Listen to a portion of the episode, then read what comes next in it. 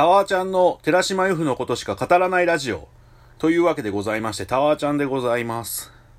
このコロナ禍でですね、また新しいラジオ番組を聞き始めているんですけど、まずはですね、FM 愛知の日曜の朝9時55分から放送されている、ブラザー工業シェアザミュージックストーリー。これはですね、寺島由布さんが、我らが寺島由布さんがパーソナリティを務めているということで、5分番組なんですけど、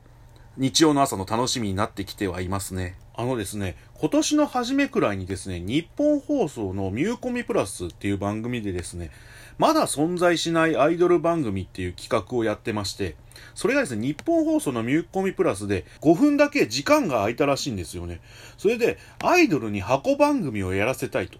そこでリスナーが推したいアイドルと、その箱番組の内容を募集しまして、それでですね、僕も寺島由布さんの箱番組っていうのを考えて送ったんですよね。で、寺島由布さん自体はですね、見事に選ばれまして、ただね、それが違う方の考えられた企画だったんですけど、令和の三浦淳は私だっていうタイトルで、まあ、残念ながら、そのオーディションに関しては、ゾックのカシーカティさんに負けちゃったんですけど、令和の三浦淳は私だっていうのはちょっとね、悔しくなるくらいいい企画だなとは僕は思ったんですけど、その時にですね、僕が企画した番組がですね、寺島由布のおやすみなさいっていう番組でして、で、内容的なことを言いますと、その企画書に書いたのをそのまま読みますけど、鈴木杏樹さんのいってらっしゃいの夜バージョンみたいな番組、寺島由布さんが文学やご当地について語って、最後に寺島由布さんがおやすみなさいで締めます。教養と癒しの5分間。という企画書を僕送ったんです。まあ企画の弱さ自体は否めないんですけど、ぶっ飛んだ企画よりも、この個人的にはゆったり聞きたい5分間っていうのを寺島由布さんでやってもらいたいって企画したかった感がありまして、で、送らせていただきました。そうすると、このシェアザミュージックストーリーですよ。どうです？その内容的なことを考えると、その毎回選ばれた一曲に対してそれにまつわるエピソードを語る5分間なんですけど、もうほぼほぼ僕が企画したやつに近い内容でして、まあもうシェアザミュージックストーリー聞いた瞬間に、あ、完全に死んだなと思った次第でございます。他にもですね、この要はコロナ禍で聞き始めたラジオ番組としましては、成瀬ここみさんのプルルンハニートラップとか、あと藤田ニコルさんの明日は日曜日とかは、このタイミングから聞き始めました。基本的にアトロクを中心にして、オールナイトニッポンはですね、クリーピーナッツだったり、佐久間宣行さんだったり、霜降り明星、あと、オードリーさんとかも聞いてます。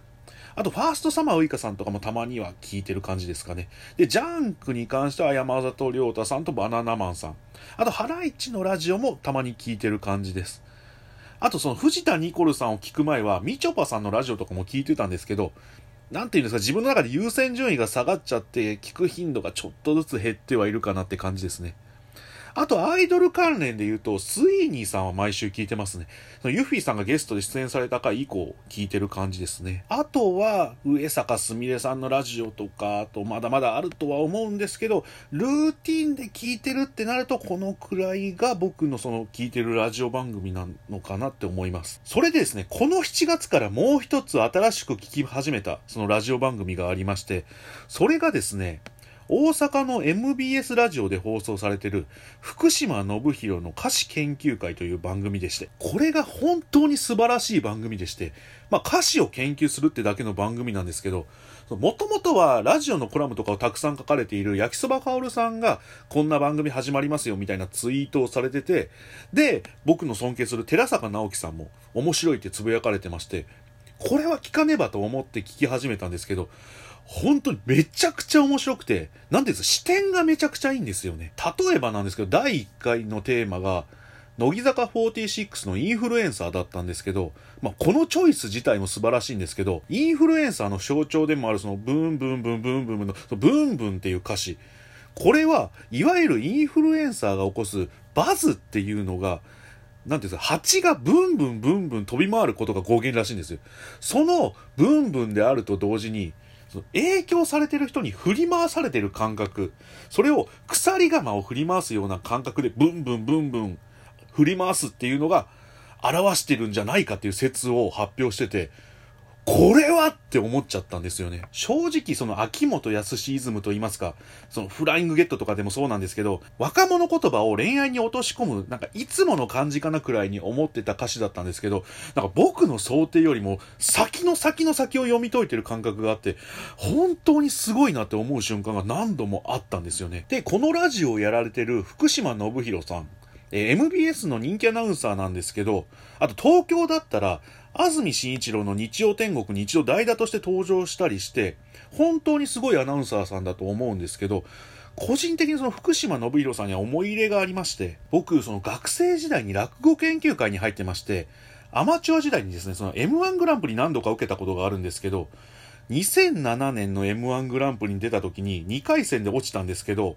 その2回戦の模様をですね、当時吉本がファンダンゴテレビっていう CS チャンネルをやってたんですよ。そこで放送されるということで、で、実際僕らのネタもフル尺で流れてたんです。後にも先にも僕がその唯一テレビ出演したのはファンダンゴテレビになったんですけど、で、その2007年の M1 の映像全部見たんですよ。それで、アマチュアの中でも圧倒的に面白かったコンビがいて、それが当時その福島信弘さんが組んでた新茶っていうコンビだったんですけど、この新茶に関してはちょっと受け方が尋常じゃなくて、その2007年 M1 準決勝まで行くんですけど、当時その福島信弘さんもその落語研究会に所属してまして、で、僕も落語研究会に所属して M1 を受けてたので、なんていうかその羨ましさというか、悔しさというか、いろんな感情を生んでくれる存在ではあったんですよ。それで、新茶自体はその2009年の M1 以降、まあ目にしなくはなったんですけど、それ、しかも2009年当時が僕ちょうどプロになっていて、その1年目とかだったんですよ。ただ、M1 自体は1回戦とかで落ちまくってて、それで、M12009 は、えー、大井競馬場で敗者復活の手伝いをやってまして、場内のその警備的なことをやりながら、新茶のネタを見たのを覚えてますね。えー、福島さんはその後ですね、MBS のアナウンサーになって、今や人気のアナウンサーということで、なんだかあれですね、本当にその僕の憧れる生き方をしっかり体現されていて、本当になんか尊敬しかないんですけど、そんな福島さんが始められたのが歌詞研究会というラジオ番組で、めちゃくちゃ最高なので、まあ僕もやってみたいと思いまして、たわわちゃんの歌詞研究会。でですね、この歌詞研究会、課題曲のことをテーゼって呼んでいるんですけど、今回、テーゼとしてあげたい曲は、この曲にしました。寺島由布さんの君も好きだったんだね、夏。まあ、寺島由布さんのことしか語らないラジオですので、君も好きだったんだね夏はですね、寺島由布さんの11枚目のシングル、恋の大三角関係のカップリング曲として収録されている楽曲でして、作詞が我らが寺島由布さんと、天才山本翔さん、で、作曲も天才宮野玄斗さんですね。その歌詞研究会、研究のまとめみたいなのをサマリーと呼んでるんですが、今回のサマリー、えっ、ー、と、君も好きだったんだね、夏のサマリーは、こう設定しました。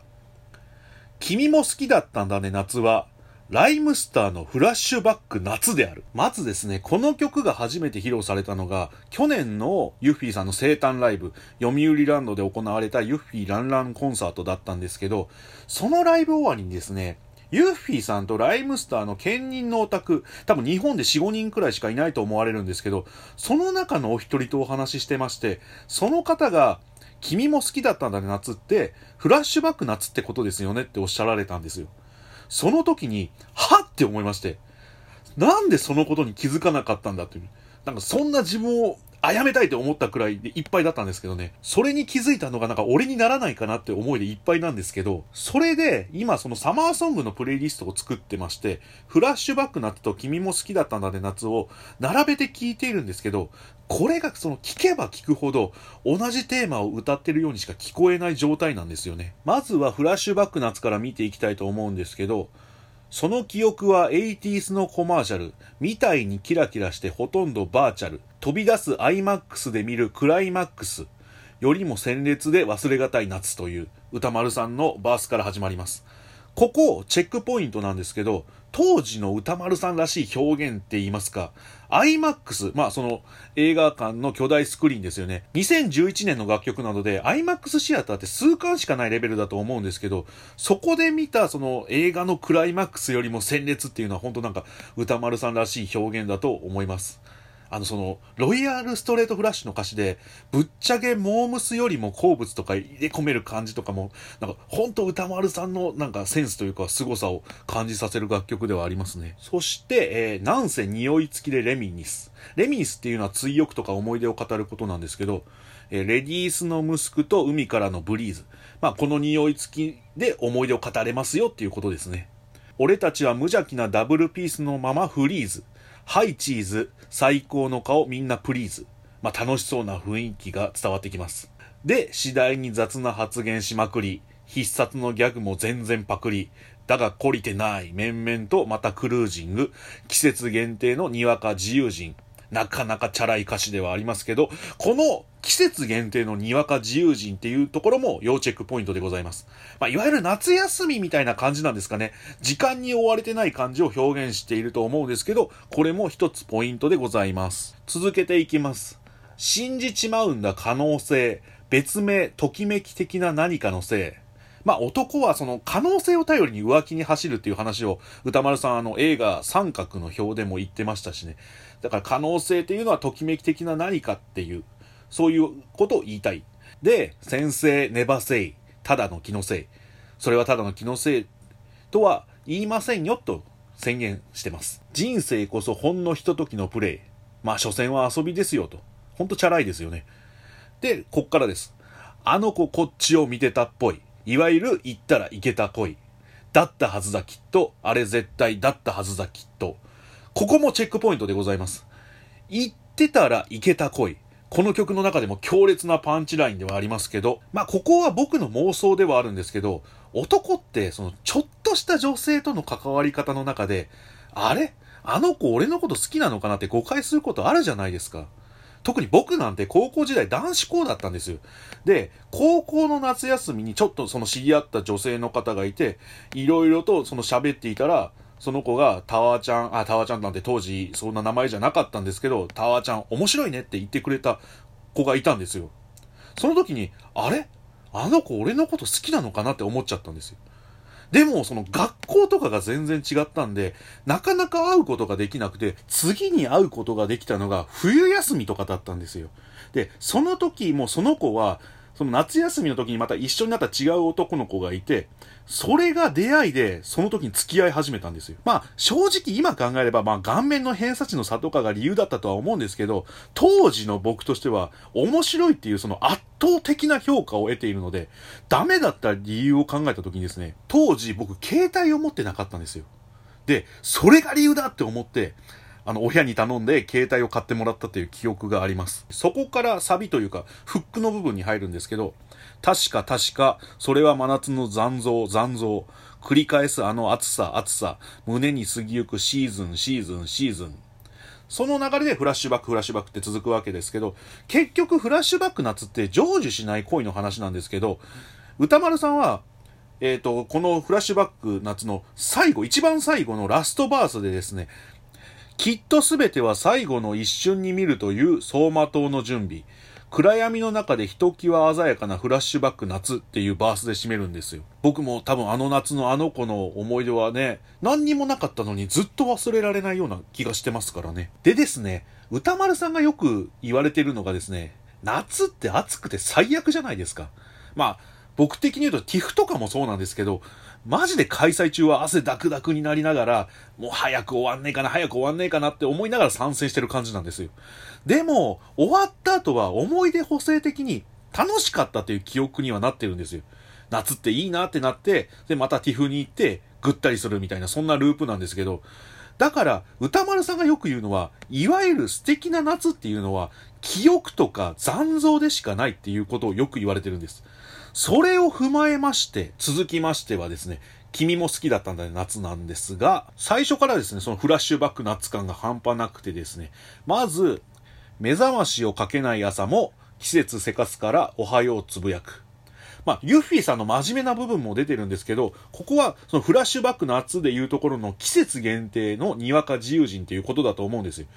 その季節限定のにわか自由人だけど、季節がせかすからおはようをつぶやきますよっていう、大丈夫、元気でいるよ、日曜まだ埋まらないけど、これはフラッシュバック夏と重ね合わせますと、まあ、言及してない部分ではあるんですけど、歌丸さんの後半のバースの部分で、冬の場面を描く描写があるんですけど、その中にですね、イルミネーションにみんな高ぶる。大通りの中自分だけがブルーっていう部分があるんですよ。まあ、季節こそ違えど、なんていうんですか、恋が成就してない状況への強がりと言いますか。まあ、そういうことを表現した部分なのかなとは思っています。続きまして、バカなふりしてここへ来てみた。まあ、バカなふりをするっていうのはですね、まあ、話はちょっとずれるんですけど、タマフルクルーがよく使う手ではありますよね。その、バカなふりしてタモリさんにオファーしてみたとか。だからここも、まあ、ライムスター感が溢れるフレーズではあるって勝手に思ってはいます。続きまして、でも圧倒的に足りないよ、思い出より。まあ、その人のことが忘れられなくて、その場所に行っちゃうんですけど、思い出の方が素敵すぎて全然満たされないんです。これは歌丸さんの言うところの飛び出す IMAX で見るクライマックスより鮮烈で忘れがたい夏っていう部分と繋がるんじゃないかなと思っております。そしてサビです。君も好きだったんだね、夏が。あと、もしかしてあれは恋だった。これはもう、もしかしてあれは恋だったって言い換えれば、もう言ってたらいけた恋ってことですよね。まあ、だから、ここもフラッシュバックなと重なる部分ではあります。潮風、麦わら、なびく髪、ずるい。君は記憶になるんだね、と。で、歌丸さんは、フラッシュバック夏のインタビューで、いい夏っていうのは記憶の中にしかないって言ってるんですよ。ですので、ラストの君は記憶になるんだねってところで、あ、完全にフラッシュバック夏と同じテーマを歌ってるっていうのが、わかると思います。まあ、これでわかるようにですね、その君も好きだったね夏とフラッシュバック夏は、まあ、同一のテーマを歌っているっていうことを、まあ、僕は勝手に結論付けてはいるんですけど、で、フラッシュバック夏、歌丸さんが以前にですね、タマフルで言ってたと思うんですけど、夏っていうのは、その人生における若さだったり、生命力であったり、だからこそその夏っていうのはキラキラしているし、輝かしい記憶になってるっておっしゃられてたんですよね。君も好きだったんだ夏はですね、その山本翔さんが共同で作詞にクレジットされてまして、翔さんあれ、全然とかゆる恋でもわかると思うんですけど、アイドルオタクとアイドルとのその関係性をその詩に落とし込む名手ではあるんですよ。そう考えると、その君も好きだったんだ夏の、その夏というのは、そのアイドルを全力で推していた瞬間だっていうことを考えると、なんていうんですか、いろいろ腑に落ちることが多くて、この君も好きだったんだよ夏で語られてる夏っていうのは、いわゆる成就しなかったオタク。つまり、他界したガチ恋について歌ってる歌なんじゃないかって思いまして。以前、ユッフィーさん、そのラジオでですね、綺麗さっぱり忘れたいことみたいな質問に、いなくなったガチ恋を忘れたいって言ってたんですよ。それって逆に言うと、そのユッフィーさんは、ガチ恋のオタクをいつまでも忘れられないってことだと思うんですよ。それは記憶だったり残像だったりする。つまり、フラッシュバック夏ってことなんじゃないかなって思いまして。で、えー、フラッシュバック夏と君も好きだったんだね夏、歌丸さんと寺島由布さん、ここまで同じテーマを歌ったことは、もう、ほぼほぼ寺島由布さんと歌丸さんは同一人物なんじゃないかっていう説が出てきます。そこで掘り起こしたい内容がございまして、